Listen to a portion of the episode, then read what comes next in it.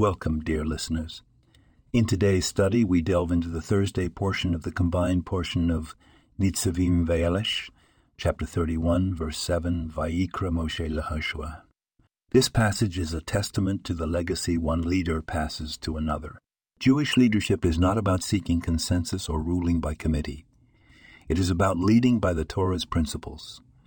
Let us now consider the tradition of visiting Jerusalem three times a year and once every seven years during the unique year of ingathering. These gatherings are not merely social events. They are opportunities for every individual to share words of Torah and bring encouragement to others. Such is the power of coming together as a community. Our Torah also teaches about the education of our children. Interestingly, by Jewish law, children are not obligated to perform commandments, this responsibility falls on the parents.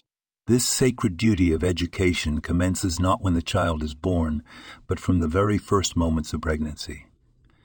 The actions and behavior of the mother profoundly shape the child's development and future character.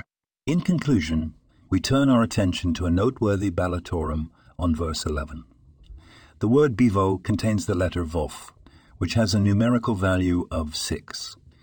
This number signifies the six categories of Hakhel Kohanim and the Elder, thus ending our Torah portion for today. Remember, dear listeners, our lives are a continuous journey of learning and growth.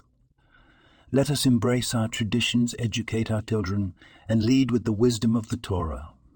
Until next time, continue to study, reflect, and make each day a step closer to understanding our divine purpose.